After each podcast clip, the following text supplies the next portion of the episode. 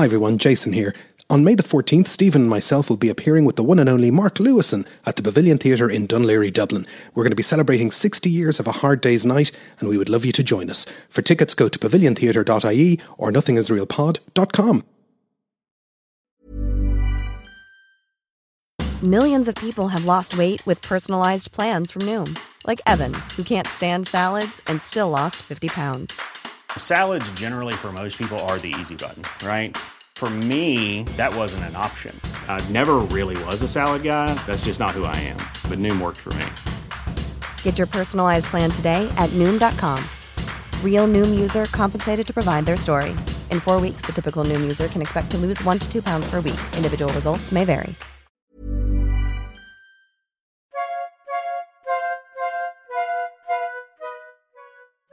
Nothing is Real, a Beatles podcast, is powered by ACAST.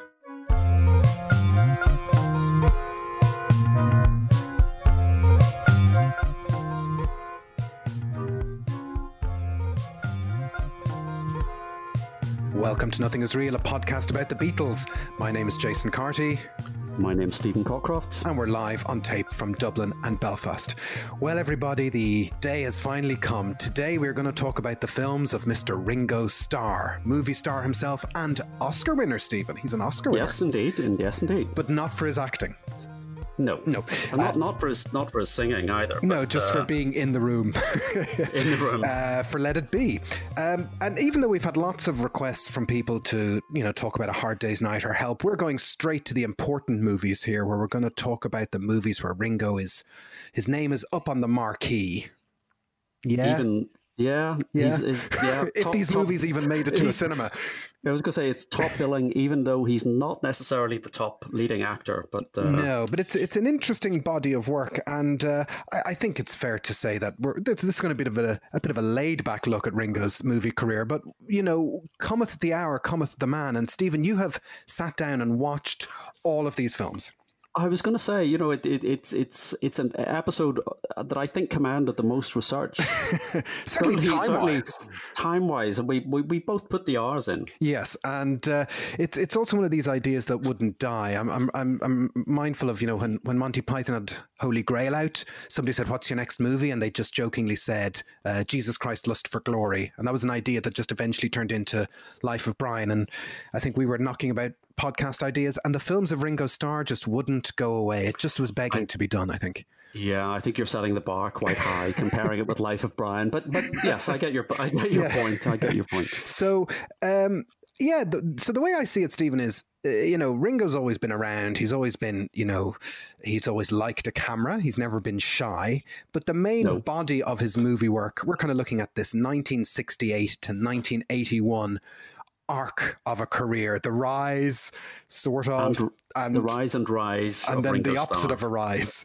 Um, yep. But it's it's kind of uh, we'll, we'll, we'll address this when we look at the movies. It's kind of in three parts where he starts off and he's in the Beatles, and it becomes like his accessory career, and then he finds himself solo and he's given it a serious go. Yeah, and then time passes and he's maybe enjoying the lifestyle more than the art of acting. Yes, I think I think that's fair comment. That's, that's, that's, fair. fair uh, but Ringo, I guess we we have to start by saying, you know, he he gets this label of being an actor because of his Hard Day's Night moment, doesn't he? Yes, the walk along the canal and the summoning up the, the pathos of, of the, the common man, uh, or or or just hungover. Yeah, well, there's that too because he was hungover, wasn't he? he yeah, was, he was. Yeah, yeah. He well, he he, he says very sort of disarmingly, uh, yeah, I got a lot of single out for a lot of praise for that scene, but really, I just had a hard night the night before and literally a hard night night yeah. and uh, it, it, it, seems to give him though a certain license that he gets this label of being the actor after a hard day's night. Ooh. And, you know, Hard Day's Night is brilliant. And we'll do an episode on a Hard Day's Night at some point. But he, you know, he's literally just being Ringo, uh, being handed a script where they're all being heightened versions of themselves, and it's he's not really acting. He's but he's no, very charismatic, and there's a difference. He, he's yes. What you're trying to say is he's just all he has to do is act naturally. Hey, Um, but yeah, I mean, I think, uh, but but but I think one of the things is that that he's also the, the key player in in the help plot. yes, this he's, is he's true. The, he's the sort of everything else sort of revolves around him. So he's he is kind of put forward into that front and center uh, role, and even in in Magical Mystery Tour, you know, Yeah. he's the one on on the bus with Aunt Jessie. Again, he's got a little bit more dialogue, such as it is. yeah, but uh, uh, Magical Mystery Tour is where you see that kind of style of Ringo acting, which is kind of totally It's this very kind of Unsubtle. deadpan, unsubtle hat. But that, but I mean, uh, uh, there is a certain charm to that, yeah. and, and, and you, you know, it's it is his sort of calling card. And when it works, it's spectacular. But Yeah. when it really is not appropriate, it's It it's not out. spectacular. Yeah. Yeah, and listen, who are we to mock or judge? He has made significantly more films than you or I, Stephen. This well, so far. So far, until the Nothing Is Real movie hits the big screen. Yes. Um, so let's let's get down to it because uh, you know it did take a global pandemic for us to sit down in 2020 and pass the time in front of these movies. It was a perfect way to pass the time. yeah, just to see what the world has to offer. Um, so let's look at this first phase where he's in the Beatles and he is making movies. And there's two movies that fall under this remit, which are Candy from 1968 and The Magic Christian from 1969. So let's start with Candy. What's Candy about? Well, do you want to put in a disclaimer at this point? This is true. We did talk, myself and Stephen off mic, that there are certain topics that are coming up uh, in discussing the movies of Ringo Starr that are might have an adult tone. So if you've got children or you know loved ones in and around wherever you're listening to your podcasts um, just be m- mindful that the topics might go into um, the the bawdy should we say the bawdy Slightly, slightly bawdy, Slightly slightly, bawdy. bawdy. It, it- it's of its, you know, these films are of their time. yes so tell us about Um, the sex farce candy Okay, well, I, I you know, I, it's a it's a common everyday story. Uh, high school student Candy Christian descends to Earth from space uh, following a poetry recital. Uh, she uh, goes home with Richard Burton, right and uh, uh, one of the critics described uh, as seems permanently to be walking into a headwind uh, with his hair. Uh, she has many adventures, sex with many men, and then returns to space. So and it could only have been made in 1968 I- probably it is. I mean, this is this is based on a novel from the late fifties, but uh, and supposedly it's a satire on pornographic stories, but sort of generally ends up just being a pornographic story itself. Yeah, there's I a think. there's a certain type of um, uh, there's a certain type of thing in the late '60s that presents itself as some kind of liberalized way of thinking about sex and life, and actually, it's just Yeah. more of the same male f- wish fulfillment fantasy BS, really. Well, you're uh, yes, and these also these sort of big ensemble pieces where you have half a dozen or a dozen stars of the day. You know, I'm thinking Woody Allen sex comedies, Yeah. that style of thing. Everything you wanted to know about sex. Uh, Well, uh, Terry Southern had been the- involved in Casino Royale the year before. Ex, ex, exactly, Which is a similar kind of vibe. yeah, so it's that. It is that. It's it's absolutely of its time. 67, 68, 69 could not have been made any other time. Um, And Terry Southern, Southern- has a yeah, he's an interesting guy. He because he casts a spell over these movies in a way. He does. I mean, he's he's. I didn't know much about him, um, but he's been. He sort of was present in all of the cool places. So he was in Paris uh, after the war, uh, sort of literary scene there. He moved to Greenwich Village in uh, the 1950s. He's hanging out with the Beats uh, in swinging London in the 60s. As you say, he wrote dialogue for Doctor Strangelove, Casino Royale, Barbarella. Yeah. if you know that film. Yeah. Again, very much uh, I was going to say of, a- of a piece with Candy. You know, uh, uh, one of my favorite uh, films as a teenager. I should say. Um, there are certain movies in, in this that kind of. Uh, do you remember um, what was it called? Was it uh, Moviedrome when Alex Cox used to present Yes, these BBC yes. Two movies on a Sunday night? They used to pop up in that slot. This is about Yeah. uh, I think late eighties, early nineties on BBC Two, and it'd be Sunday night. Here's a cult film, and so these kind of movies would pop up. I remember Barbarella popped up there one week. Um, after but your parents after your parents had gone to bed. but Barbarella uh, is is kind of good. You know, it it still, it, is, it, it still is, casts yes. a bit of a it still has a bit of cultural impact. You know, Kylie made a Barbarella video. You know, uh, in homage. Do you remember the uh, the name of the Milo O'Shea character? Wasn't it Duran Duran? Duran Duran. Duran Duran. You So th- yeah, so with that there to blame for Duran Duran. But it, but it's interesting because Terry Southern, um, who's who's involved in a couple of Ringo pro- projects, you kind of think, man, why was Ringo tying his his wagon to this guy? But he's been involved in, as you say, Doctor Strange, Love Casino Royale, Barbarella. He gets involved after this with Easy Rider, so he does have form, and he does he has been involved in some notable projects. He does, and then he he he seems to sort of fall on hard times. Hmm. Uh, so he's got a blink and you'll miss it cameo in The Man Who Fell to Earth. Yeah. and and then tragically, he ends up writing for Saturday Night Live. Yeah, now he writes in early 80s Saturday Night Live. So I, I, I'm quite a Saturday Night Live uh, fan, and Stephen is the opposite, fair to say. I think that's very fair. Um, and he wrote in the 81 82 season where Lorne Michaels had left and the cast was in free fall and turnover, and they were trying to kind of rebuild uh, the show. Um, but I don't actually know what uh, particular pieces he, he wrote for the, the show. The, the writer's room is kind of a, a different thing back then. Um, and then he, he, he, he dies in the 90s. He kind of doesn't. Um, he doesn't really have a final act. No, he just he just sort of fades away. Yeah, and, but as you say, Ringo Ringo is involved in this project, Magic Christian, and he also at one point had had uh, sort of optioned another story called Blue Movie. Do we know what that's about? Um, I have no idea. Oh, okay. Um, uh, that's what it says on the. Yeah, yeah, I'd worry. Is it, is it literally a blue movie? um, but it, it was never made. Um, but but he does seem to be very sort of present, Terry Southern, in, in the late sixties. Um, there is a soundtrack to Candy that came out on Apple, but only in the US, I think. Who's on that? Is Um, is Ringo on that? Uh, no, no, no, no. Uh, he Ringo. We should say Ringo has a very. I'm tempted to say he's a very small part, but that's just Steady. That's innuendo. Carry on, for the sake of innuendo. But he he he plays a Mexican gardener. Well, full disclosure here, Stephen. Out of all the movies we're talking about today, uh, there's two of them I have not seen in full, and Candy is one of them because you know, you know, life is You too children short. in the house. well, yeah, that, that- that's true, and everybody's in the house these days.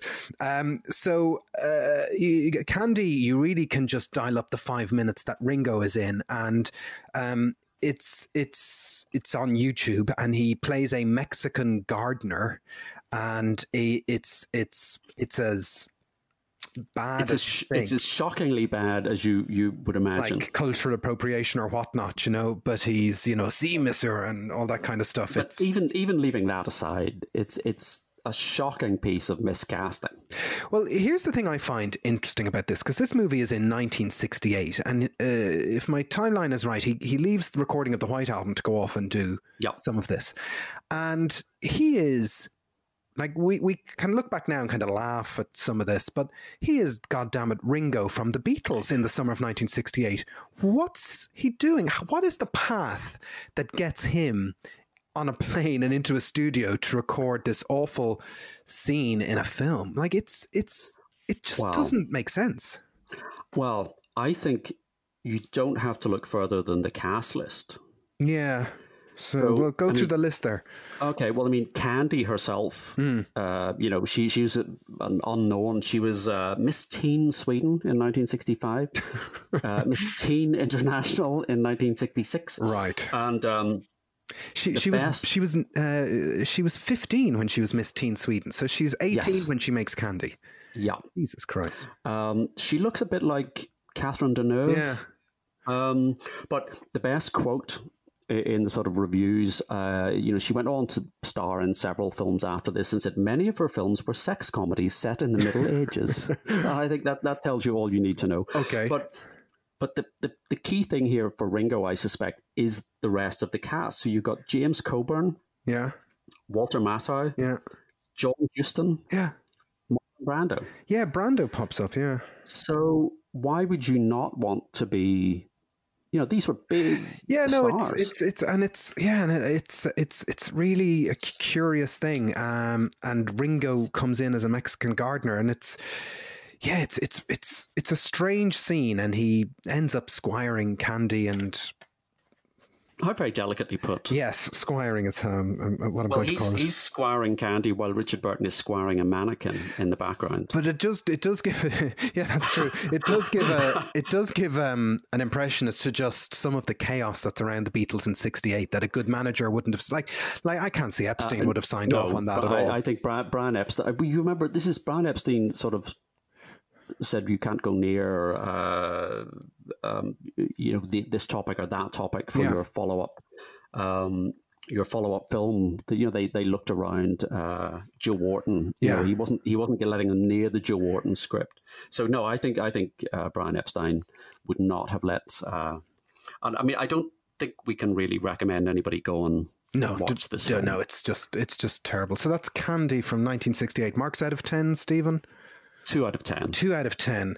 Right. But it is inexorably kind of linked to the other film that Ringo makes when he's still in the Beatles, which is The Magic Christian, which is probably more well known. And that comes out in 1969. It's made in February 69, just after the uh, Let It Be session. So January yes, so 69 this is, this is, is again, month. This is one. This is one of the pressures on that session that Ringo is committed to doing this. So yeah. he, he, those sessions have to end at a certain point. And this is what he does um, between Let It Be and eventually getting back into what becomes Abbey Road.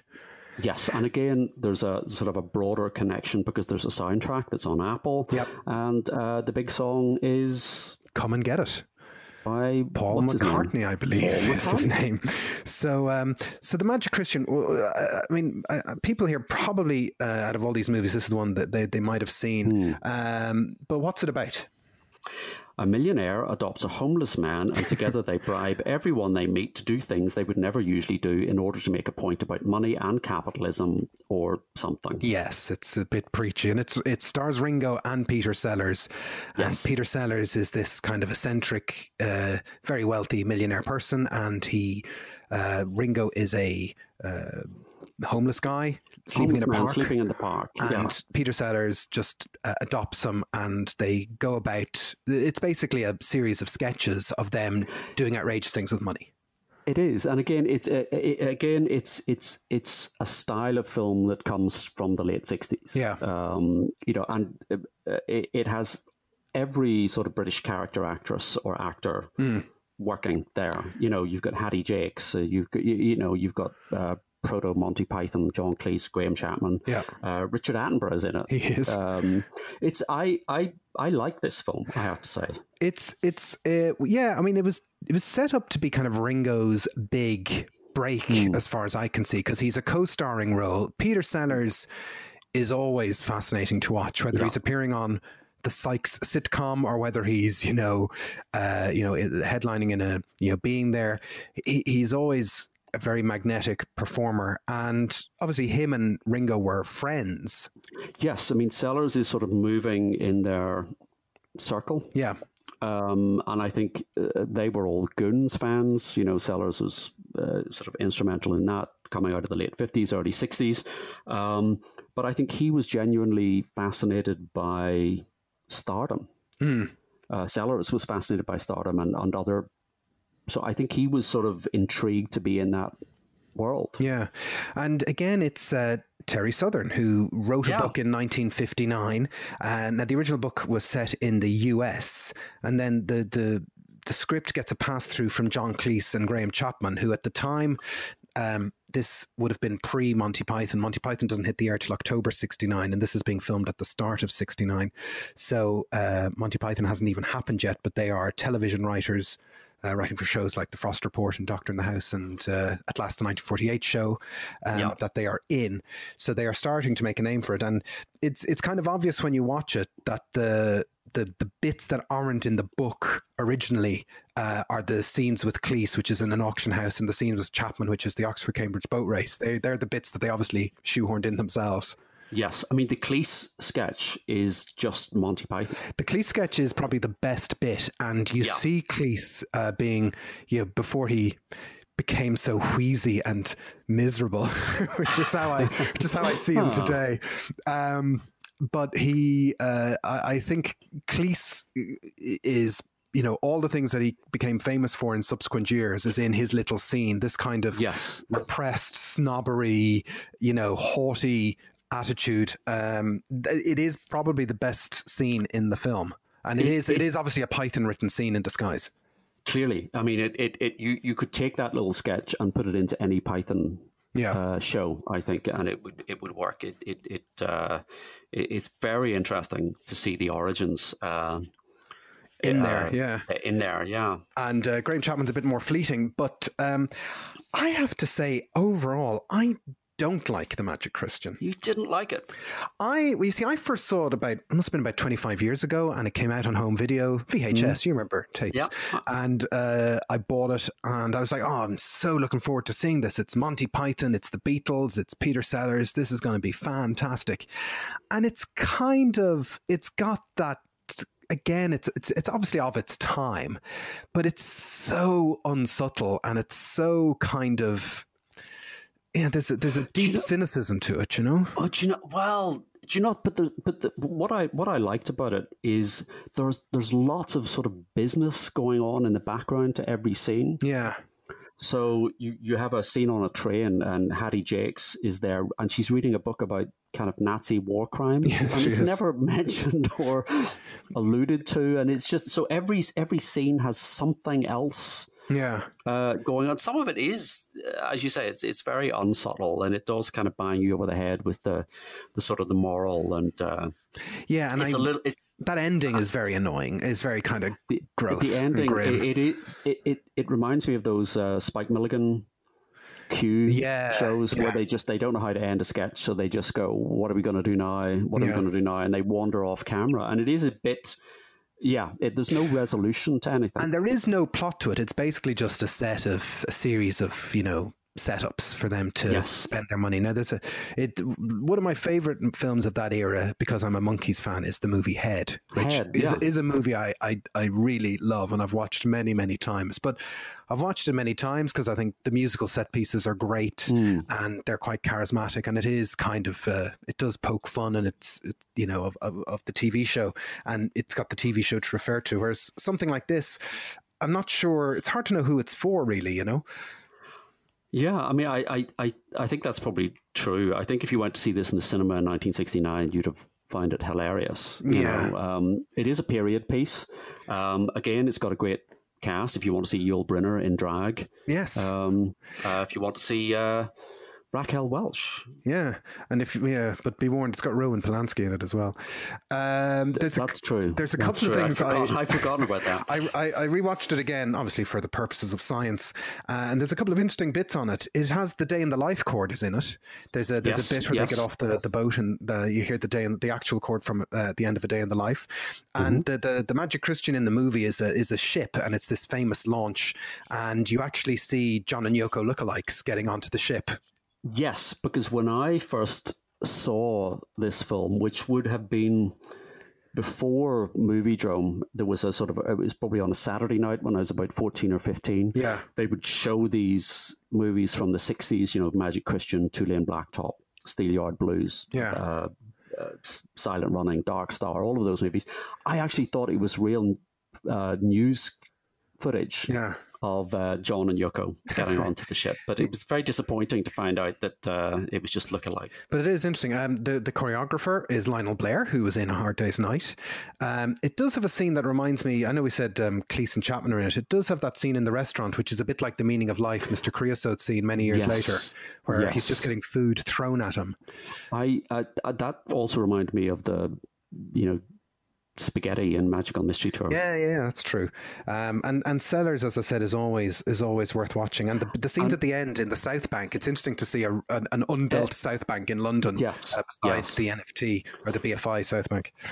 But the absolute star, apart from it's very good soundtrack. Oh yes, what is your favourite moment, Stephen? Well, my favourite.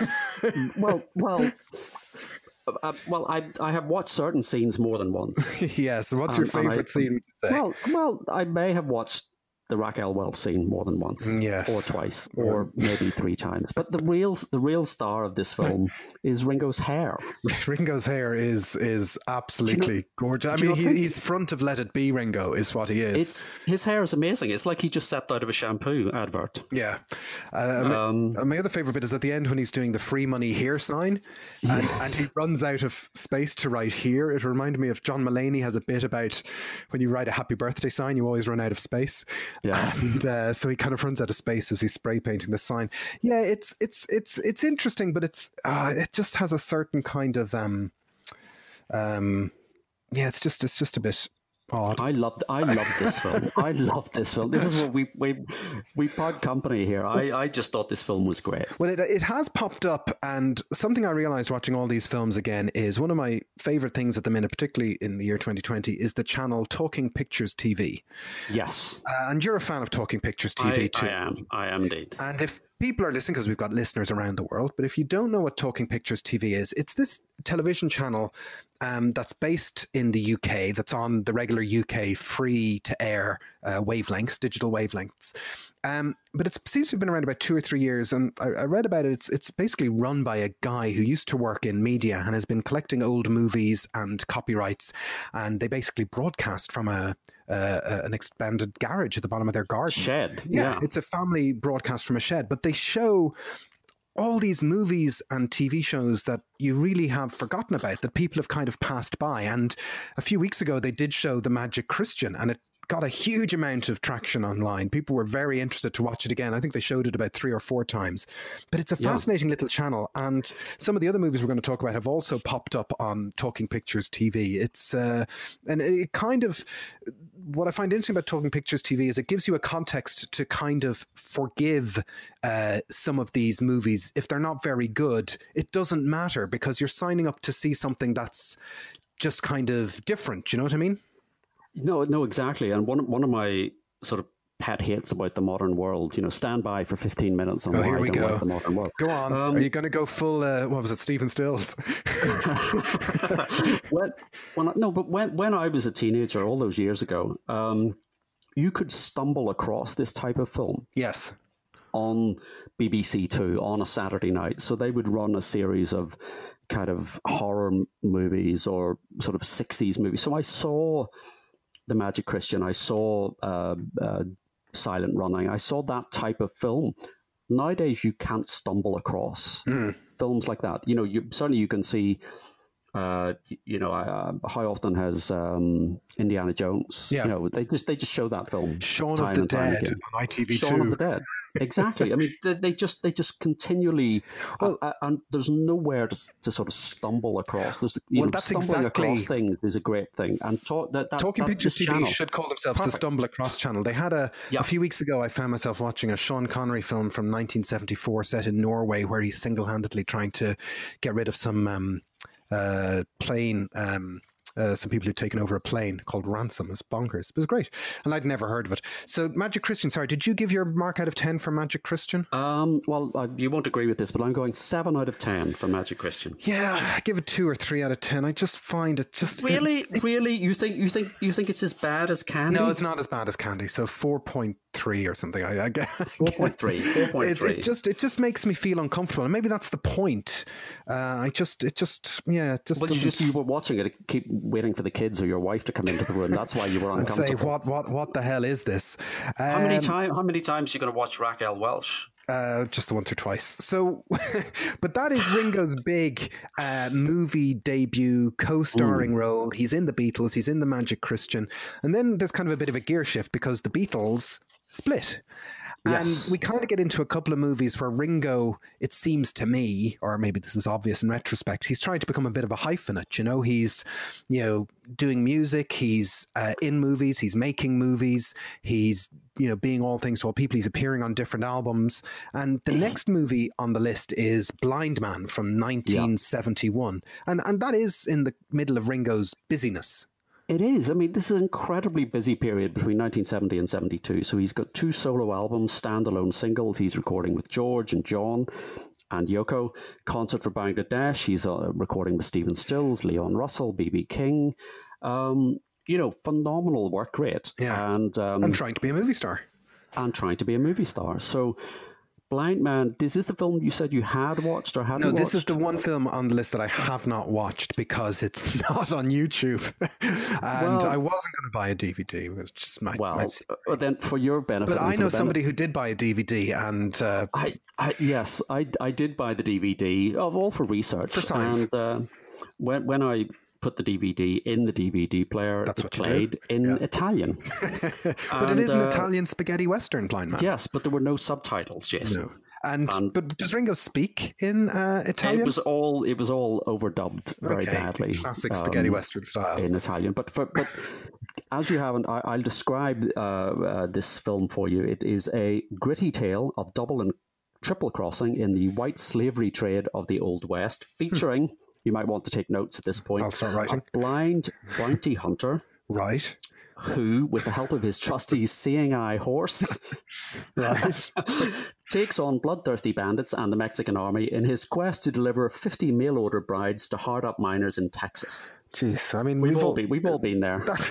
yeah, I mean, oh, that old chestnut. that old chestnut. Um, yeah, this is a this is a crazy film. It, I Um, mean, from the clips and the trailers and things I've looked at, it does look good. I mean, it looks like a uh, authentic spaghetti western.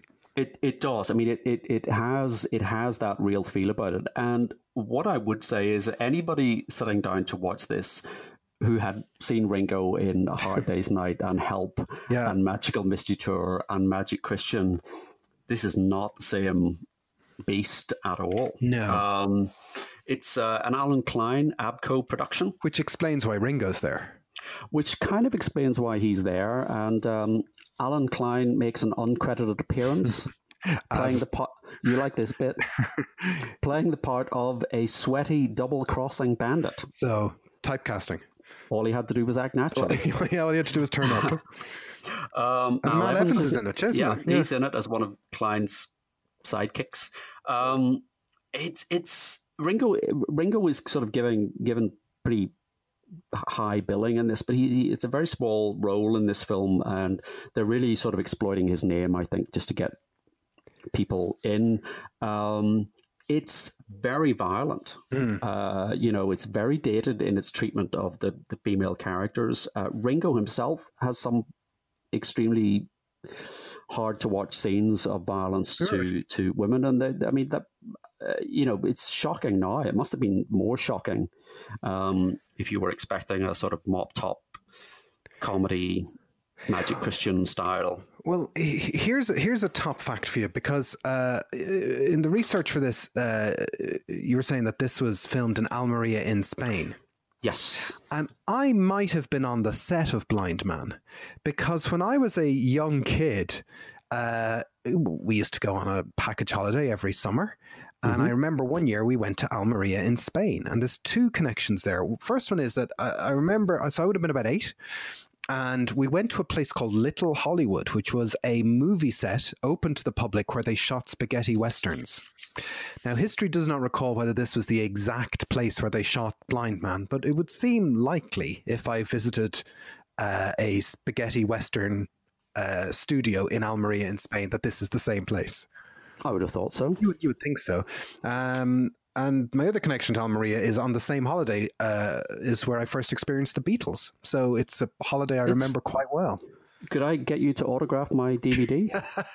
well, no, it's funny because it was only years later I realized that there's a connection to Almeria because that's where John made How I Won the War and wrote Strawberry Fields. on Road Strawberry Fields. And I assuming, in retrospect, the reason why there was there was Beatles stuff on the streets of Almeria was because of the the John Lennon connection. But I didn't put two and two together for about ten or fifteen years. Um, so that was interesting to find out. That was very good. Yeah, That- that I- that's a good connection. That's a good connection. um, so, but is it a good film, Stephen? if you if you like spaghetti westerns, if you're a fan of that sort of uh, you know Lee Van Cleef, Hmm. Clint Eastwood style, it's it's an interesting addition to the uh, the canon. Okay. Um, but if you're a fan of Ringo Starr, I wouldn't I wouldn't recommend it. It's not one of the films that I would say yes, you could just sit down and enjoy watching Ringo in this. It's it's it's not an easy watch, and he's not he's not in it for very long. Yeah. Um, five out of ten. Five out of ten. Okay, I can't. I can't give a give a a rating because it's the one I haven't seen. I'm afraid, folks. How would you rate Almeria? Almeria's a nice part of the world, you know. Jeez, five, uh, out, five out of ten. Five, I'd be happy to go anywhere at the minute, Stephen. To be honest, right, viewers. Anyway, um, that'll date. Uh, moving on. Moving on. The next movie is a bit of a, a right turn, but it's fantastic. Now, here's the good stuff. Born to yep. Boogie, 1972, um, a U-rated Apple Films production directed by Ringo Starr, and it's a top-notch rock bio. It's not really. Is bio. it biopic? It's a, certainly it's it's, it's a, a, Marc Bolan T Rex movie. It's a rockumentary, if, if you will. will. Yeah. but it's it's fantastic. It's it is. It's a it's a wonderful thing, and I I, I have had this on DVD for a long time. Yeah, and I, it's only in the global pandemic that I sat down to watch it all. I'd kind of dipped in and out of it before, but I, I watched the whole thing, and it it's it's marvelous. It's a marvelous uh, uh, uh, a movie artifact. It, it is an artifact, and it's fascinating. And uh, and the first thing I'll say is it is it is it is really interesting to see Ringo Starr from the Beatles with Marc Bolan from T Rex hanging yeah. out. And, you know, the story is that Bolan was very enamored with the fact that Ringo from the Beatles was interested in him. But they have a nice rapport. Ringo, the like, because Ringo's on camera for for chunks of it, uh, yes. playing drums in a in a fantastic studio jamming session. Um, but he's also kind of larking around with Marc Bolan, and he's you know it's it's very charming.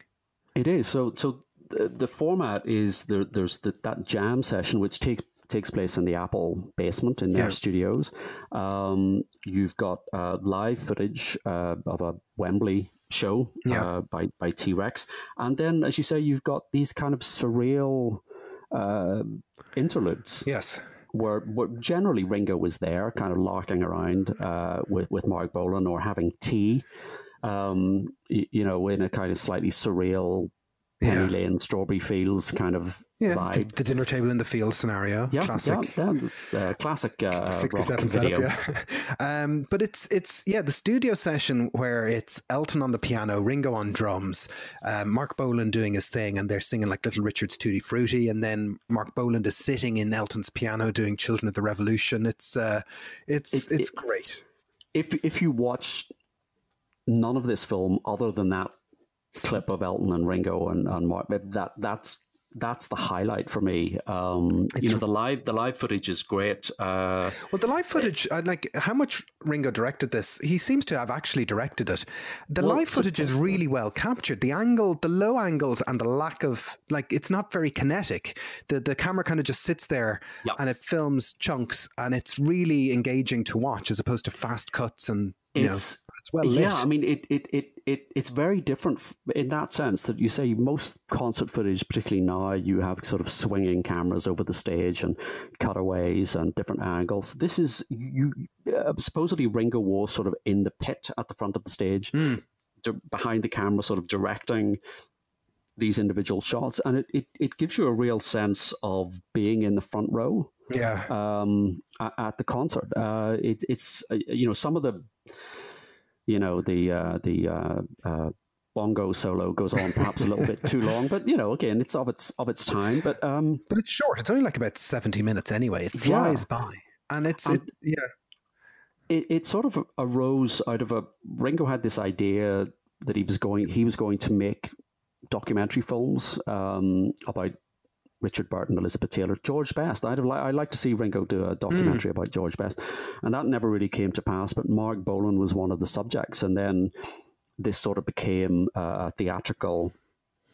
Uh, a theatrical uh, release, and of course, at this stage, T Rex well, know, that's it. T-Rex, the timing is T-Rex yeah. T-Rex mania, you know, Bolan mania. It's it, he is the new Beatles, I suppose. Well, one of the um, things about Apple that you know we've kind of talked about a lot is that Apple was so many great ideas poorly executed, you know, and there are yeah. versions of every Apple idea where you can go, "There's the same idea done very well," and yes. uh, but this this thing does seem to line up that this is a great film made by Apple. This is the type of thing they could have been churning out, as you say, if they did do a George Best documentary and other and other bits. This works really, really well. Yes, if if they had had the sort of personnel, you know, Hmm. the business people, to to to sort of corral the creative ideas. Yeah. This is exactly the type of thing they should have been doing, and um, Ringo is clearly brilliant at this. Yeah. He's You really know, good. as you say, a lot of it comes down, I suppose, to his sort of personal chemistry with Marc Bolan. But um, you can, he just, he, he, it, it's a very well executed, well crafted uh, documentary. And uh, the that acoustic Alice in Wonderland set that's filmed in Tittenhurst Park, isn't it? So that's Yes, just, so that's a. Beatles connection right there. Beatles connection right there. So again, it's this idea of uh, you know everything moves very fast in pop. Um, so you've got T Rex, and you've got Ringo from the old guard. Yeah, I and Ringo does Elton- seem old, even though there's not much seem-. Yes, he, he does. It's very much Ringo is the sort of elder statesman. That's at what seven 30 years between Ringo and uh, Yeah, Mark but at you know at thirty years old, I suppose Ringo is is the elder statesman in Yeah. this setup. Um, So marks out of ten for Born to Boogie. um, I'd give it eight out of ten. Yeah, I wouldn't disagree with that. that that's a, And, it's a um, great uh, little um, time capsule. It's it's really something.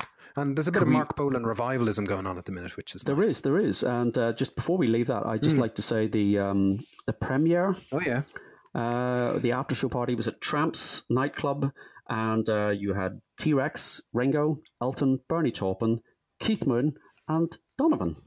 drink might have been taken. Drink might have been taken. And Donovan um, told them to take it. He told them everything, what to Donovan do. was yeah yeah uncredited there, but uh, Um, the next movie, uh, we probably should actually mention as a side point that uh, Ringo has also appeared in 200 Motels, the Frank Zappa Yes. film. At this point, Um, Yes. we're not going to go into that, but it's uh, it's uh, it's. I've seen 200 Motels. I can hear the contempt in your voice. You know, I, I haven't. I've never seen this movie. I've seen the. I've seen clips and I've seen lots of stills with Ringo dressed up like Frank Zappa. He, Larry, up- he plays Larry the dwarf. Yeah, and so Ringo's dressed up as Frank Zappa, and he gives a very odd speech to camera about how to, you know, about what to do with orchestras, and it's all very kind of bleak. And um, is- 200 Motels is a Frank Zappa film which was made in 1970. It was shot in London on videotape, and Okay. then transferred over onto film, and sort of became one of these kind of midnight showing things. It depends on what your take is on Frank Zappa, and I definitely did see this as part of this Alex Cox Moviedrome on BBC Two back in the day because I found his introduction on YouTube and watched it, and uh, that's when I saw it, and I really I went back and looked at it again, and you're either into the Zappa thing or you're not. And I have tried so hard to get into Zappa, but the older I get, I'm just not built for that cynicism, that kind of. It's uh, you know, I I think it's dating very very poorly his stuff. You know, I, th- I think as a as a teenager, as a kind of 14, as a teenager, he seems an amazing iconoclast. You think this guy's Yeah. fantastic. And I remember seeing his autobiography about 1990. A friend of mine had it, and reading it and thinking, this guy's amazing. And you're like, okay, Hmm. I'm going to try and listen to some of his albums. Oh Jesus Christ!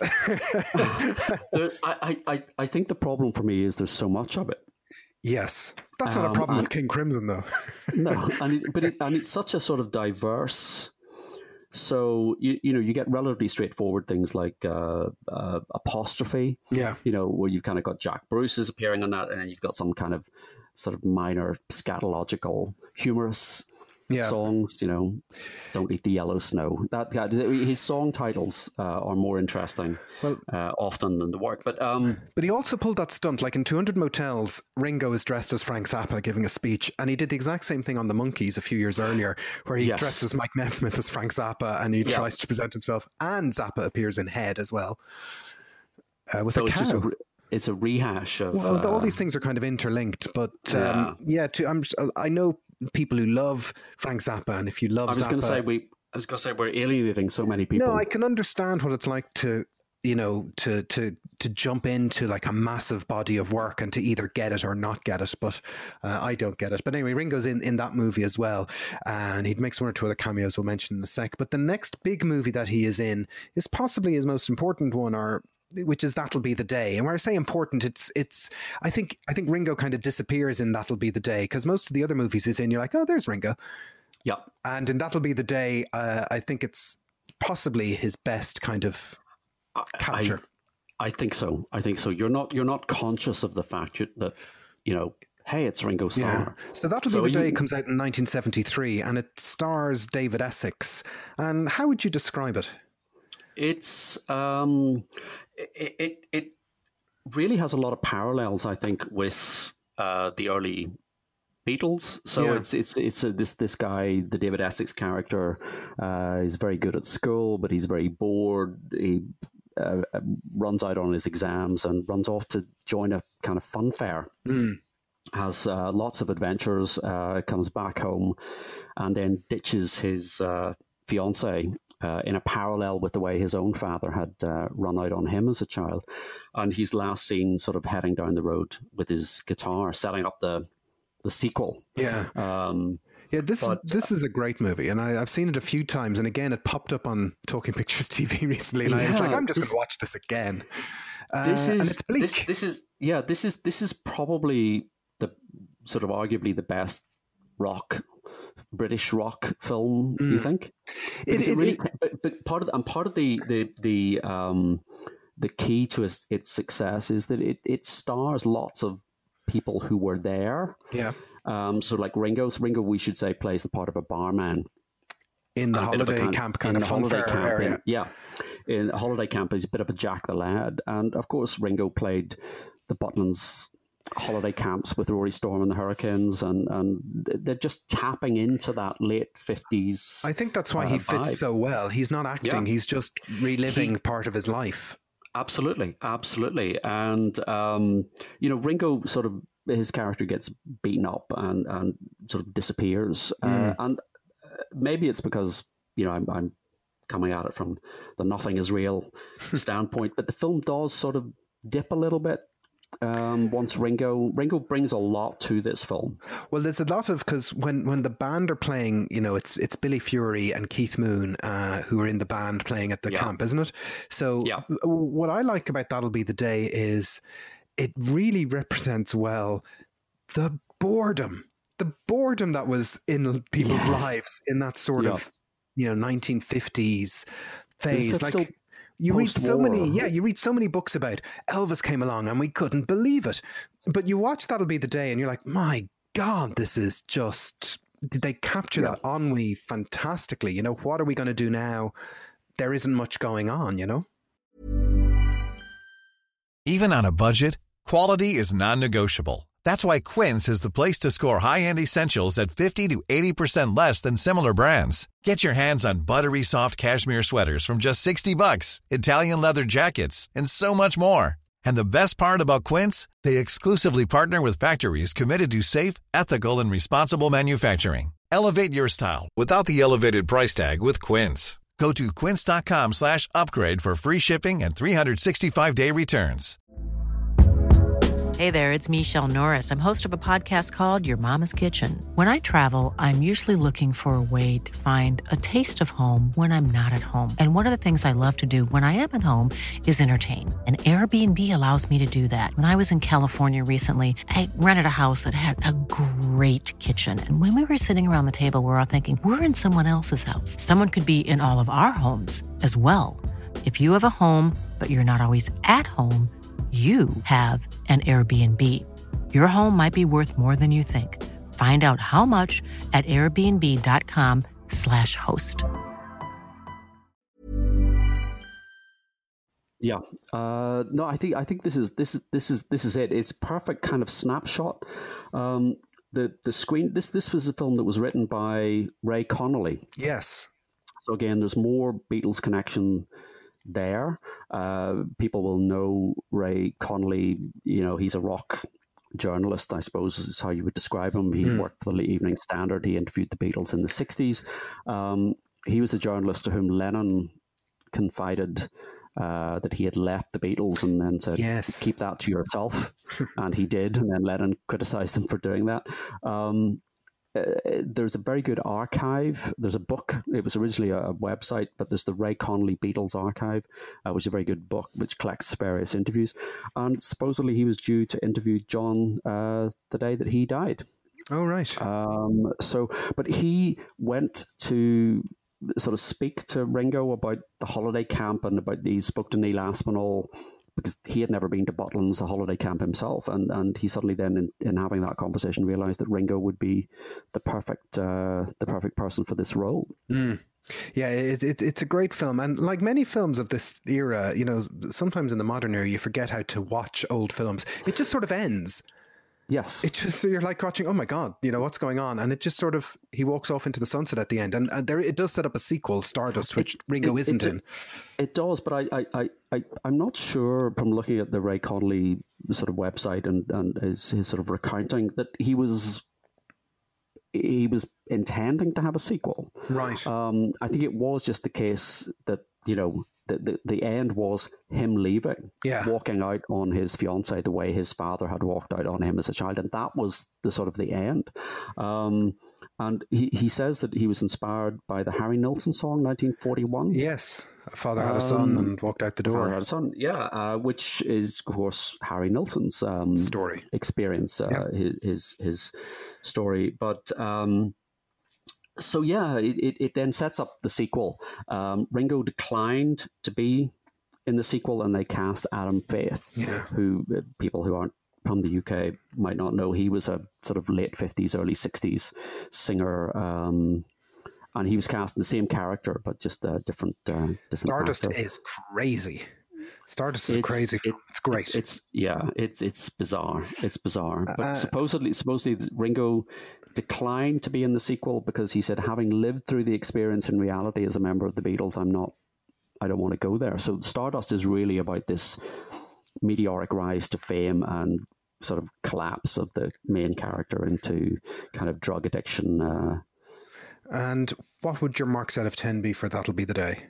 I would give it ten, uh, I was going to say 10, 9, 9. 9. I think 9 is generous he enough. Leaves, he, Ringo, if Ringo had been all, all, the way to the end, I think I'd have given it 10. But 9, I think. Uh, nine. So, so we kind of talked about this arc of Ringo's career where he's in the Beatles and he's in movies and then he's solo and he's making a name for himself and he's doing That'll Be the Day and Born to Boogie and, you know, giving it a, you know, Blind Man, giving it a good um, a good go. But then we tilt into the last phase where perhaps things are happening more for the fun of it. And we mentioned a moment ago Harry Nilsson, and he shuffles into the frame for our next movie on the countdown. if you like Casey Kasem, hey, uh, which is 1974's Son of Dracula. Yes. Um, do you want to give us the Son of Dracula uh, summary? Well, again, this is a standard rock and roll vampire movie. Um, the, the main thing is recounting the coronation of Harry Nilsson, playing the part of Count Downe, as King of the Netherworld at a monsters convention held in the basement dungeon of a horror museum. There you go. And no, just, just the usual.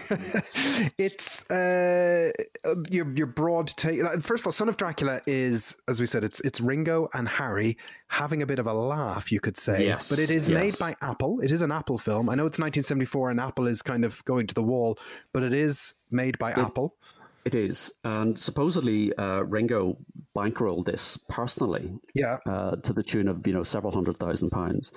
Um, and what's uh, your take on Son of Dracula? Because I know how I feel about it. Well, I knew the album okay. before I knew the movie, and the album is quite good. But the most interesting thing about the album is the cover with that kind of fold out vampire. Harry Nilsson vampire cloak. Yeah. Um, then I sort of read about it and I, I knew it by its reputation. And then I started watching little bits of it and I thought, oh, this is a terrible, terrible, terrible movie. And I watched it for the first time all the way through, um, I suppose, back in March. And then I watched it again. And then I watched it for a third time. And I have to say, every time I watch it, it just gets better and better it's really quite good. I mean, yeah. it's it's it's bad, but it's very, but it's really enjoyable. I mean, yes. it's it, it, it's one thing where you're you're watching something bad and you're like, you know, you know, this is a waste of my time, but. Uh, uh, Son of Dracula is one of those things where, again, if I flicked across the TV and it popped on, I'm like, but I haven't seen it on TV. It doesn't. It seems no. to have disappeared. It is a lot of fun, and there are lots of really good things to recommend about it. Uh, would you agree?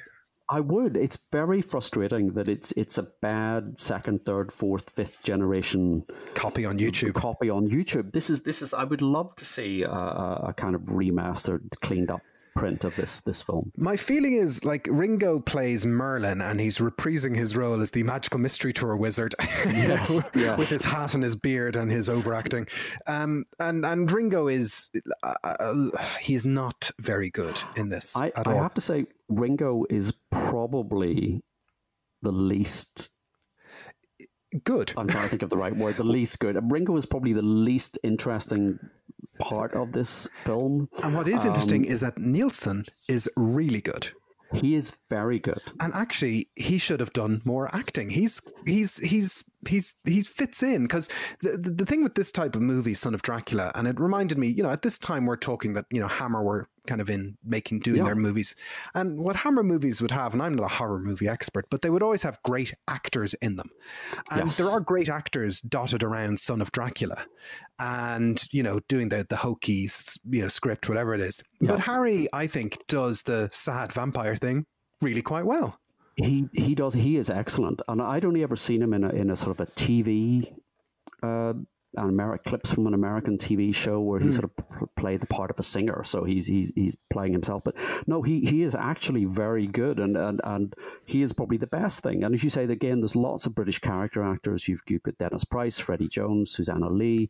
Um, it, it it it absolutely wants to be uh, that kind of campy hammer horror style film, but with rock and roll. Um, And it's not a bad idea because if you think about what's in the ether at the time, you have movies like Young Frankenstein being funny. Yep. You have Yep. movies like The Rocky Horror, which goes on to become very influential. And, you know, it's not a, a million miles away to think that Son of Dracula could have, if it had landed properly, gone into that space somewhere. I, I, I, I think Rocky Horror is a very good uh, sort of comparison. And I think it wouldn't have taken very much for this uh, to sort of, uh, you know, build up that sort of slow build to cult following. Yeah. Um, but this, this, uh, and I'm guessing it's probably because of the demise of Apple. Yes, that it just didn't get a fair bite of the apple. Yes. so so that it, it, it, it, it doesn't do well on first release, but as you say, Rocky Horror or Withnail and I, those type of films that, that aren't particularly well appreciated uh, when they're first released, but suddenly um, they just well not suddenly but over time they build and they gradually sort of uh, achieve this cult status. Um, i think this would be I, I, I think this really needs to be cleaned up and Put I out would again. buy it. I would buy it. I would- I I'd know buy that's it my, I know that's my uh, catchphrase, but I would definitely buy this. But w- w- what I think is is is is great about it is, um, you know, the the thing that is really worth seeing it for are some of the performances. So Harry Nilsson is this uh, vampire who, after hundred years, has to take over the mantle of the family. Blah blah blah, and all he wants to do is uh, boogaloo. All he wants to do is Yes. rock and roll and play with the band. Yeah. And there's a fantastic performance scene of "Jump into the Fire," which is a song that just keeps coming back to life. LCD Soundsystem have a great version, and all the rest. And that's some band who are playing "Jump into the Fire." Who's in that band? We've got John Bonham, may have heard of him. Yes. Uh, Klaus Voormann, again, Yes. maybe heard of him. Peter Frampton Comes alive. uh, and uh, Bobby Keys. Yeah. Um, And uh, Keith Moon takes a turn Keith Moon constantly popping up wherever So Ringo's in front of a camera. So you've got Ringo, Harry Nilsson, Keith Moon, John Bonham. You know, uh, you kind of get the vibe that must have been going on. But this is what we're talking about, where the lifestyle is taking over from Yes. the movie making, and that's that's where the the, the suffering is. But uh, Son of Dracula is definitely worth looking at. It's it's it's got it's got the Channel Tunnel in it, about That's- 15 that's- years before the Channel Tunnel is built. That's insane because okay, you can kind of think, well, we've got a tunnel, but it's They got it right. it- they got it absolutely right. It's like a he, uh, Harry arrives in the UK in a hearse. Uh, on a in, uh, which is on a train transporter, so they got it right that oh you you know you have to put your car on a, a train to get it across uh, the tunnel. Yeah. This was 14 years before the Channel Tunnel was even begun. And there's some great uh, views of the West End when he's walking around the West End, That- uh, which is nice. That is probably my favorite sort of scene apart from the musical numbers where Harry is kind of wandering through the rain-soaked Old uh, Soho West End. when it's Old still a bit kind of dirty. Yeah, Uh, um, it, it's it's great. The, the the intriguing thing, and I think we mentioned this in our 1974 episode, is obviously Ringo had a little bit of a kind of uh, you know failure of confidence in this, and he called Graham Chapman in.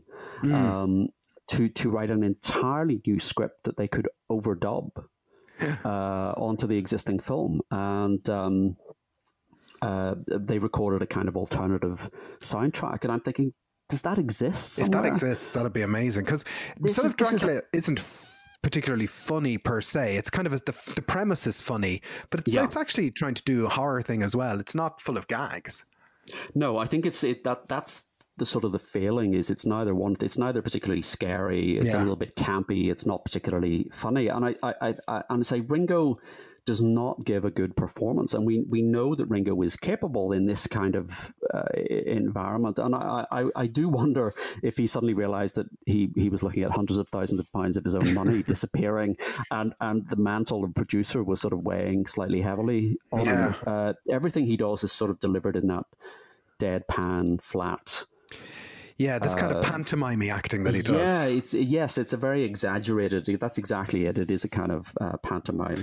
But uh, if, if this was cleaned up and yep. given a DVD or a Blu-ray release, yeah.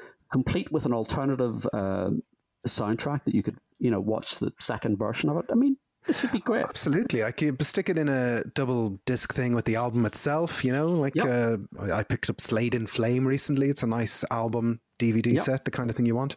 Um, did you notice in the background of? Oh, by the way, the the the, the Harry Nilsson's vampire character is called Countdown, which yes. is a joke that just keeps not giving. Not giving. Yeah. um, but did you notice in the the apartment that he's living in uh, that the furniture was Ringo or Robin furniture? No, I did not. There you go. I it has not. that that crazy sliding circular Ringo and Robin shelves are in the background from I'm, Ringo's I'm, furniture company you know what this means? I'm going to have to watch it again. I think you should right right now. Um, um, right now. Um, perhaps, perhaps Ringo, if Ringo is listening, he could get in touch and let us know: Does the alternative uh, soundtrack exist, and why is this not um, Oh, it's, a, being, it's a great being, thing. Being revisited. And we did mention in 1974 that um, uh, the episode that uh, Ringo and Harry were in preliminary talks to do a TV special as well at the same time. Yes. And some of that footage has appeared since. Like uh, it's basically about 20 seconds of, of test footage with animation. But it's very interesting to see.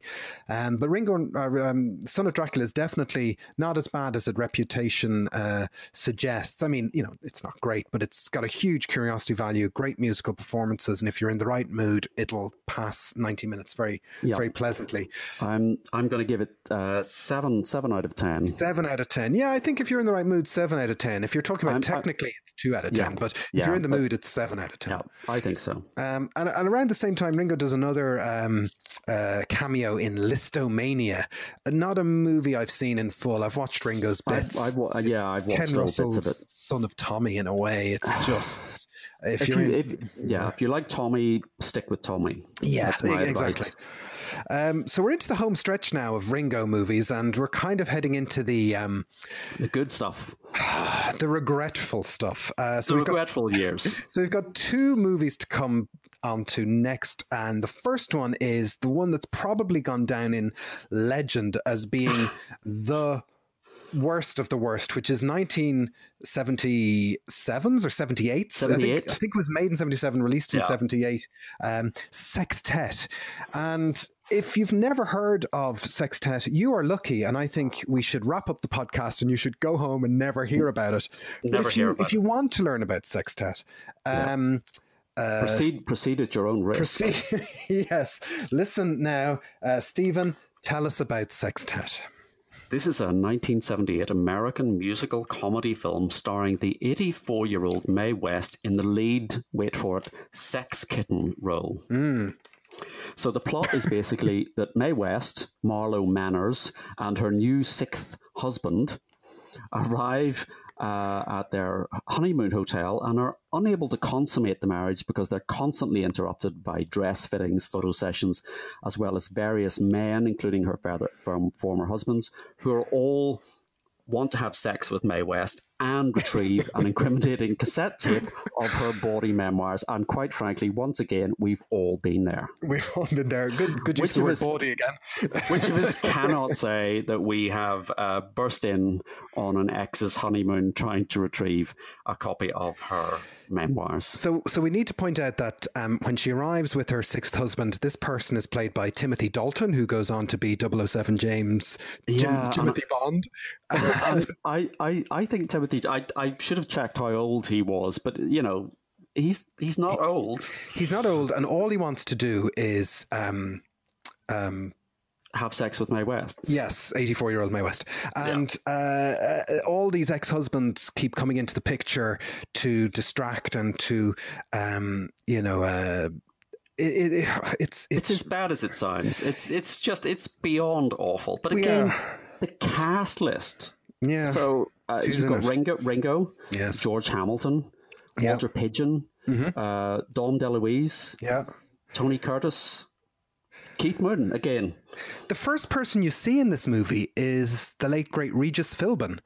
Yes. Which when I, yes. So, so I've never watched Sextet, and uh, for the purposes of chatting today, I thought I really have to bite the bullet and watch this. And I put it on, and uh, Regis Philbin comes on as a, yeah. a, reporter, which is just uh, it's just crazy and it, it, it answers there are so many questions raised like like how, this woman is the, the character that Mae West plays who's as we said is 84 is so famous that there are reporters in the hotel lobby reporting on whether the marriage has been consummated or not because that's yeah, normal. there are, there are crowds outside. She is it's it's it's it's literally every move that she makes is being commented upon and, and followed and reported on, and and um, it's it's it's weird. I mean, it's just oh. it, it, it's it's it's terrible.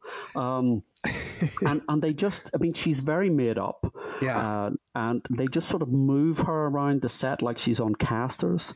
Um, and, it, and they, they get her to deliver her famous you know, come up and see me sometime, yeah. or it's not the man in my life, it's the life in my man. I mean, it's a, it's a series of, of well uh, catchphrases. The, the legend of the movie is that she was wearing an earpiece and she was being fed her lines. Yes, and you know, I can believe it. I can believe it, and she's always kind of photographed in this kind of blurry fuzzy lit old There's Hollywood of, kind of way. Of Vaseline on the lens of the yes. camera. Yeah, and all her lines are delivered in that um, kind of Mae West tone. Yeah, yeah. and every line she delivers, uh, there's always about six people in the room who deliver about a 1.5 second burst of laughter, which then yep. stops and then she goes no no no no no no and then everyone laughs and stops again yeah and it's it's really strange and when i was watching this it's on youtube and uh, i um I, I, I was about ten minutes in, and I was like, "Please, please make this stop." stop. And uh, but you know, on YouTube, you can change the speed, the playback speed of something you're watching. And okay. I'm telling you, folks, if you put Sextet up to you know 1.75 or two times the speed, Mae West sounds like 1930s May West because it, it everybody's performance is slowed down to match her performance, uh, which makes it stultifyingly dull to watch. And well, oh god, it's I can't. It's it's all coming well, back. Apparently, apparently she was uh, incredibly deaf. Mm. Um, so it was very difficult to kind of give her direction. And there's a story um, about a scene in an, in an elevator, which took most of the day to film. and after the scene, the director called wrap, uh, but she wasn't within hearing range. So she just stayed in the elevator. Oh God, love her uh, for half an hour before anyone realized that uh, they had to go. Um, I think what I've written here in my notes is that the low point is Mae West reciting the lyrics to Babyface. Yeah. If it were not for the world's worst Beatles cover, which is Dom DeLuise singing Honey Pie. Well, that's bizarre. Dom DeLuise just starts singing Honey Pie for no particular for no reason. reason. Uh, no. and, and, and, when I was watching it for the first time, I was about 10 minutes in when the first song came on, and I was like, oh, Jesus, no, there's music. There's singing and dancing as well. It's, it's so many things done badly. Um, it's, yeah, it's really really weird. There's this athletic room scene where Mae West kind of wanders into a room with about, you mm. know, it's like an American basketball team or something. Yeah, and just starts, you know, doing all these lines, and all everyone's laughing at her, and it's um with her, with her, Jason, With her. laughing with her. But, but like one of the ex-husbands is George Hamilton, who's just come off The Godfather. You know, one Yeah. of the greatest films of all time, and he's doing like a Godfather pastiche in it. It's so strange. awful. Yeah, it's awful. Ring, I mean, it, it, you know, and Ringo it- is doing very loud, very broad, very bad. He's in it for about four minutes. I timed Yes. it, and he's not he's very he's good. he plays the part of a former husband, I think, um, with some weird. Uh, sort of geographically inexact accent, Yeah. uh, and uh, he's clearly off his head. He, he is. You can He's- tell when, he's- when Ringo's neck beard goes out of control. That's that, that they're the bad Ringo years, you know. That's about he he he is just he is uh, uh, you know I'm sure he has no memory of this film whatsoever. Well, I found a bit of footage of him being interviewed about it recently, and he's he's Mm-hmm. like, uh, you know, he's quite. He, he knows it's not a good film, and he's like, listen, just wanted to meet Mae West and hang out, and you know, she was, you know, a legend, and uh, But the highlight of the film, Keith Moon, isn't it? Keith Moon. Keith Moon Keith Moon appears as as a dress designer. Yeah. Uh, he's he's in he's in it only for about two minutes. Yes. but it's it's worth watching those two minutes. Don't watch the whole film. Find the two minutes with Keith Moon. He is hilarious, and this is how you imagine Keith Moon behaved in real life. Well, you know, Keith Moon does that thing where, you know, he pops up in Tommy or whatever, you know, he's doing these little mini micro roles and he's just perfect. He's he's got great presence, great charisma. He's ebulliently funny. You don't want to watch him for an hour and a half, but he's just very, very, very good in this thing. Yeah. Keith, Um, Keith Moon is one of those people that I think I would like to spend some time in his company, but probably no more than five or ten minutes in his company. I, I- mean, broadly speaking, some of the stuff he did was a bit He'd grim. be he'd be he'd be great crack for about ten minutes, and then I think it would wear thin. So two minutes in this, but he is clearly enjoying himself, and I imagine that was one take. Yeah. Um, and then literally he walks out the door and keeps talking as he leaves. And uh, I, Well, Yeah. there's there's um there's you know spoiler alert, but it kind of is revealed towards the end of the movie that the Timothy Dalton character is like this 007 secret spy, which is like oh my god, what a what a twist kind of thing. Yeah. Um, and a bit of foreshadowing for for Yeah, Timothy Dalton's yeah. um latest uh late later uh, career. Um, so yeah, I would you tell people to watch it? no.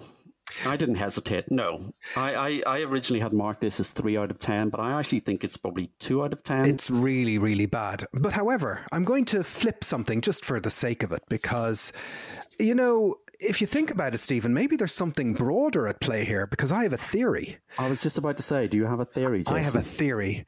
And my theory is actually that Ringo is playing the long game, that Sextet is the flip of Candy and makes a very serious point about ageist views and sexuality.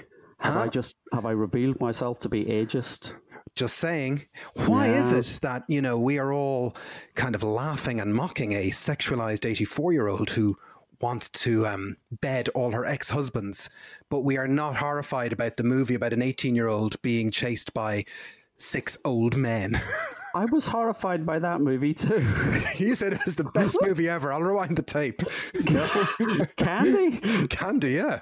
No? No, You no, don't- I didn't say that. no, you didn't. Uh, No, you didn't. Rewind the tape. Rewind. I was. I'm. I'm appalled by all of these movies. But there you go, uh, sextet. If you see it uh, hand in hand with Candy, they're actually the yin and yang. No, Oh, I'm not watching them again. no, no, no. That's a very that's a very difficult uh, leap to make. Do you think Um, there's candy and sextet in a double bill at your local Odeon? oh my god! Even yeah. Well, if you know, so, some some cinemas need to be kept empty these days, so that'd be a That's good way of, of doing it. I, I think there is there is a school of thought that says that about sextet. That says good on Mae West for making this movie about a sexy eighty four year old, and you know we should rethink our position on on on these kind of attitudes I- in society. But Yeah, I mean, I, I, I still doesn't make it a good movie. It doesn't make it a good movie, and I can see that. But you, you, you, you know, you do get a sense that she was in no way in control of this. No, and it's like uh, the the the the the, the cast or the, the credits at the start say it's based on her play, and it does have it's very much set up like a play. Yeah. But the play is about written about thirty or forty years earlier and was never really produced. So they basically No. took this idea off the scrap heap. It wasn't a play written about somebody who's in their eighties. It was written about somebody who's in their forties who'd had a load of husbands, Yeah. and you know that might Uh, uh, you, uh, yeah, Well, I it mean, still I, doesn't make I- sense, really. I, I could see it. I mean, I suppose these days it might be about someone who was in their 60s or their 70s. Mm. You know, on the basis that 70 is the new 40 or something. But uh, I'm, I'm clinging. I'm, I'm, clinging to that. Uh, yeah, you keep saying um, that. It doesn't make it true. yeah, um, may, maybe. But uh, you, you, I felt uncomfortable because you kind of think. I don't think she's in on it. I don't think she's in on it. That's exactly it. I, yeah. I think I, I don't think she's uh, in control, and yeah. I think people are much like ourselves are laughing at her rather than with her. Yeah. She's she's not present. You, you, know, you kind of get a sense that she's not aware of really what's going on, and she's just. Yeah, say, and that's it's, a pity it's, because she she was someone with a fantastic legacy who actually yes. created a screen persona back in the early days of talkies, which was very striking and strident and important. You know, yeah. so I do think yeah, it is oh, a pity that this ab- is her. Absolutely. I mean, I'm not, I'm not, I'm not taking away from her uh, kind of importance as, a, as an actress, sort of back in the day. But I, I, I think this is a very unfortunate sort of end to Yeah, and it, it, it's kind of you know it's sad that her career sort of has this punchline, you know.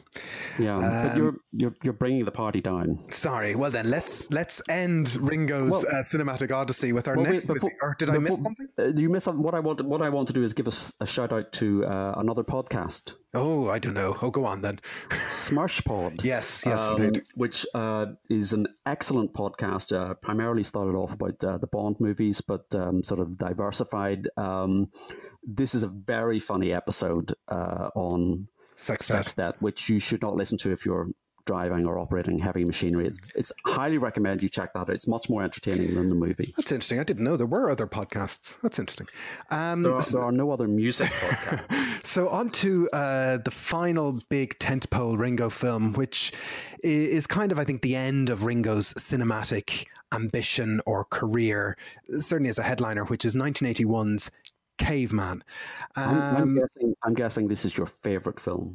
Well, you know, no, I, it's not. But uh, well, tell us, give us the synopsis of Caveman.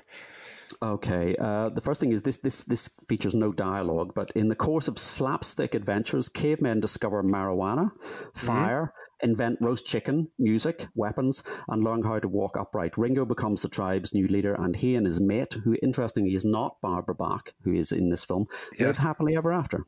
Yeah, his mate is played by uh, Shelley Long, who obviously went on From to be.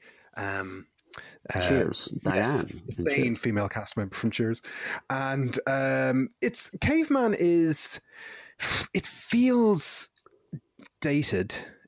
Well, everything from the eighties is, is, know, is, but, is, dated in a way. No, but but in a way that things from the seventies and things from the nineties often are not. I mean, you know, it stars mm. Dennis Quaid for a start. Um, but it, here's what I think about Caveman because we're talking about some of these movies and we're having a laugh and all the rest, but sometimes you're kind of thinking, why was this made or how did this happen? And I kind of think, no, I can kind of understand a slight logic in how Caveman became made, you know, got made as a movie, but it seems as if it was a couple of years too late. It, like if you think, yes. it, it reminds me of um, that kind of run of movies that Mel Brooks had, where he had Young Frankenstein, which is a black and white film, and he had Blazing Saddles, a western. He had Silent exactly. Movie, which is a silent movie. He had High Anxiety.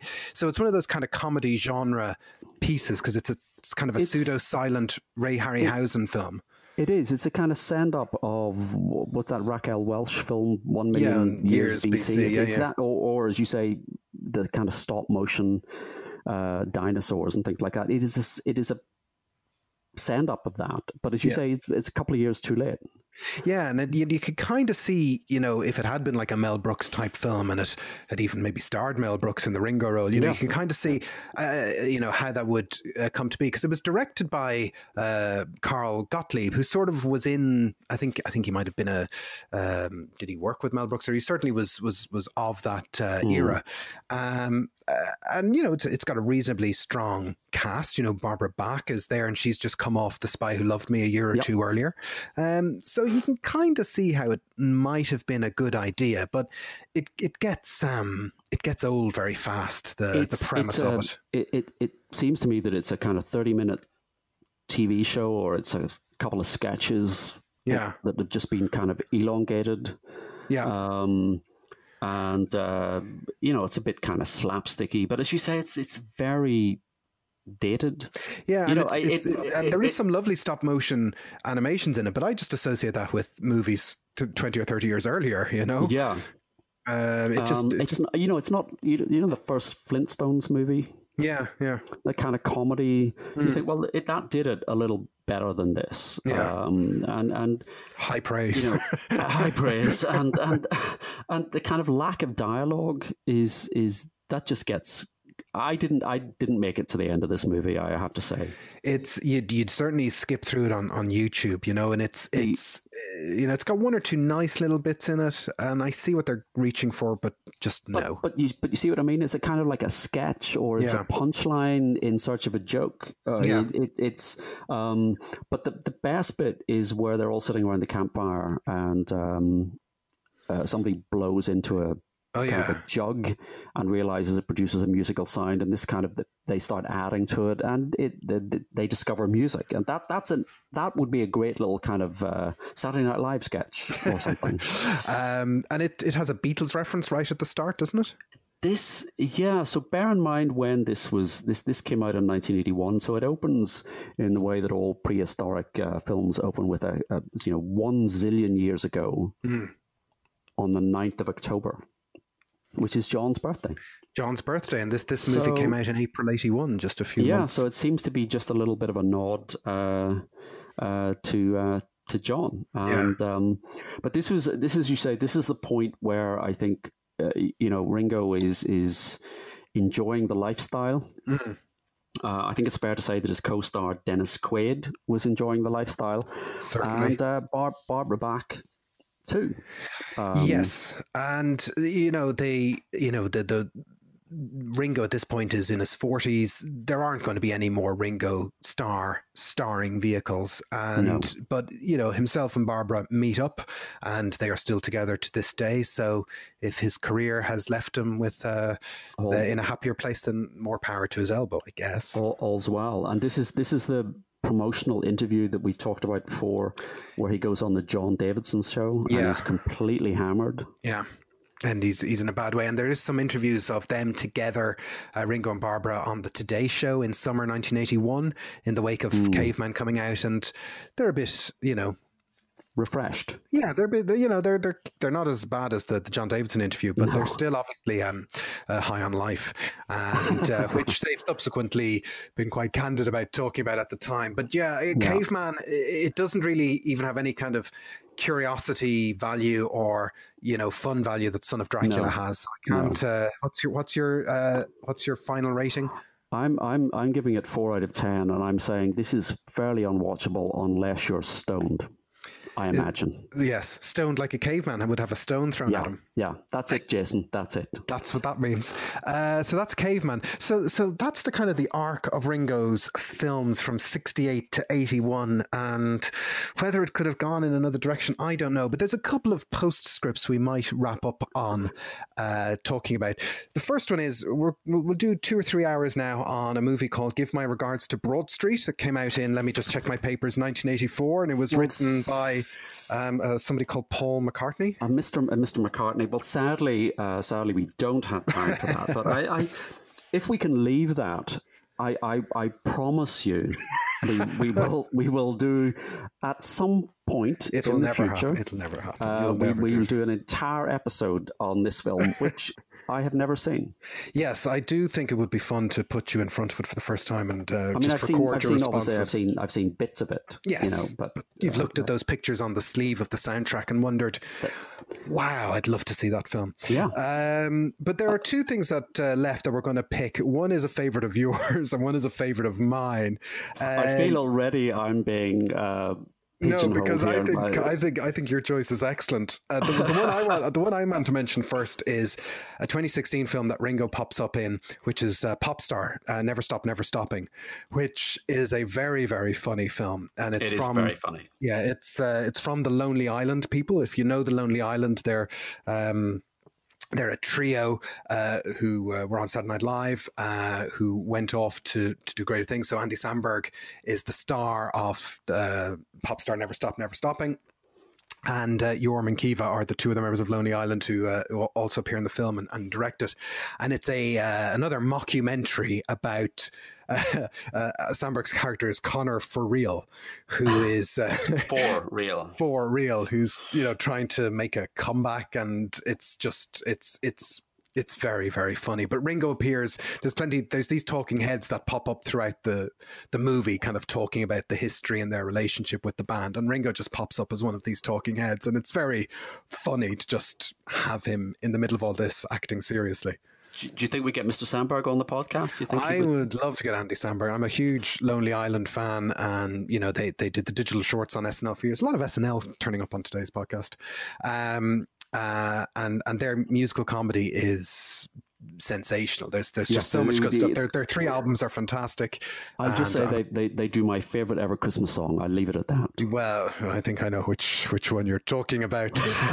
um, the uh, so yeah, that's pop star Never Stop Never Stopping, which is a very silly um, and it's definitely 18s rated uh, comedy that Ringo pops up in. But you uh, pushed me in the direction of something else, which I think uh, we need to talk about, uh, which might, might be Ringo's finest moment. It We're, might be been, Ringo's. It might be Ringo's. We've been looking moment. for a ten out of ten moment. What is it? This is the Powerpuff Girls Dance Pantsed, which came out. It's a TV short, and it came out in 2014. Uh, it's a, an animated uh, uh, film, I suppose, and uh, he plays the character Fibonacci Sequins it's a great mathematical pun. Like he's yeah. a glam rock sequins guy, but he's yeah. also a professor of maths. This character, and, and um, this is the best thing Ringo's ever done. It is really it's, funny it's, and charming, and you know, it, it's not even telling you that it's Ringo. You know, it's uh, no, it's just. I mean, but it's obviously him people people will think we're we're we're just kind of you know being facetious here, but it is genuinely entertaining. It's very very funny, and if you ever wanted to see a cartoon Ringo in a tutu singing "I Wish I Was a Powerpuff Girl," this is the place to go. This is this is exactly it, and uh, it, it is very very funny. The Powerpuff Girls is a funny cartoon.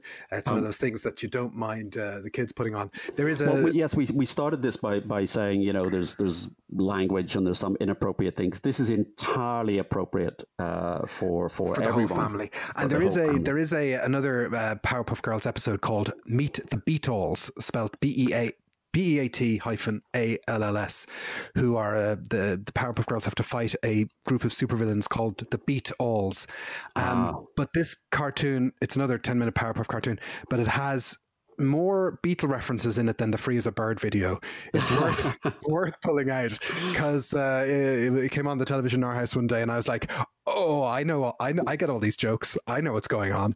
Um, so, are we are we looking at doing a special episode on the Powerpuff Girls? We I think there's probably a whole a whole a whole podcast, a whole podcast. Powerpuff Girls Beatles crossover. But uh, yeah, I think uh, it's nice that Ringo uh, at this stage is kind of popping up in things where I, he's a lot lot uh, more laid so. back I mean, about what's going on.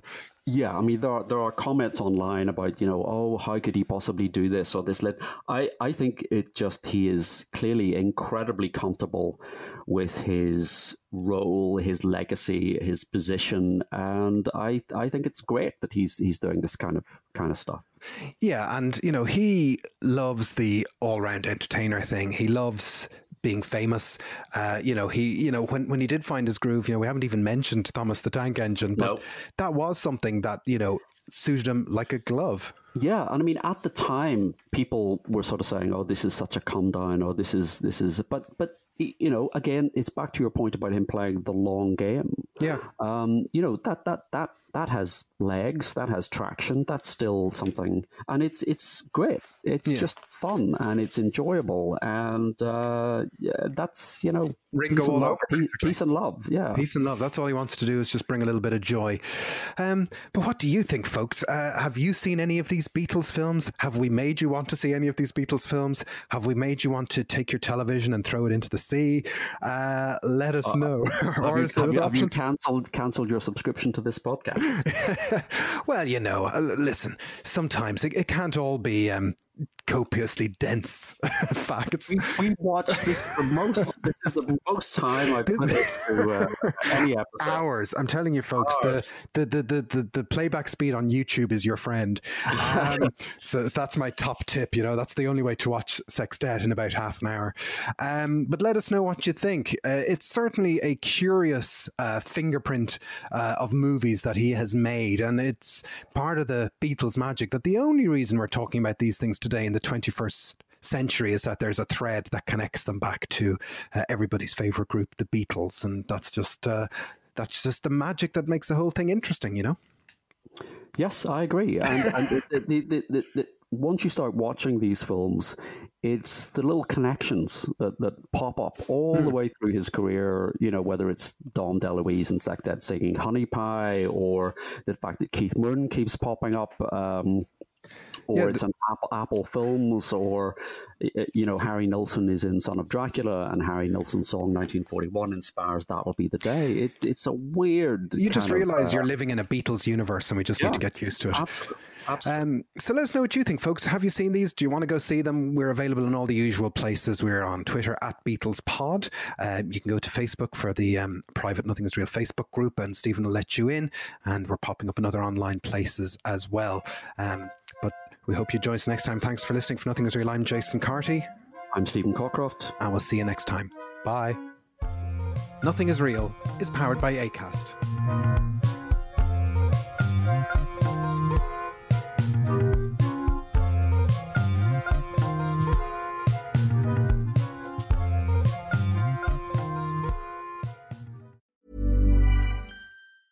Planning for your next trip?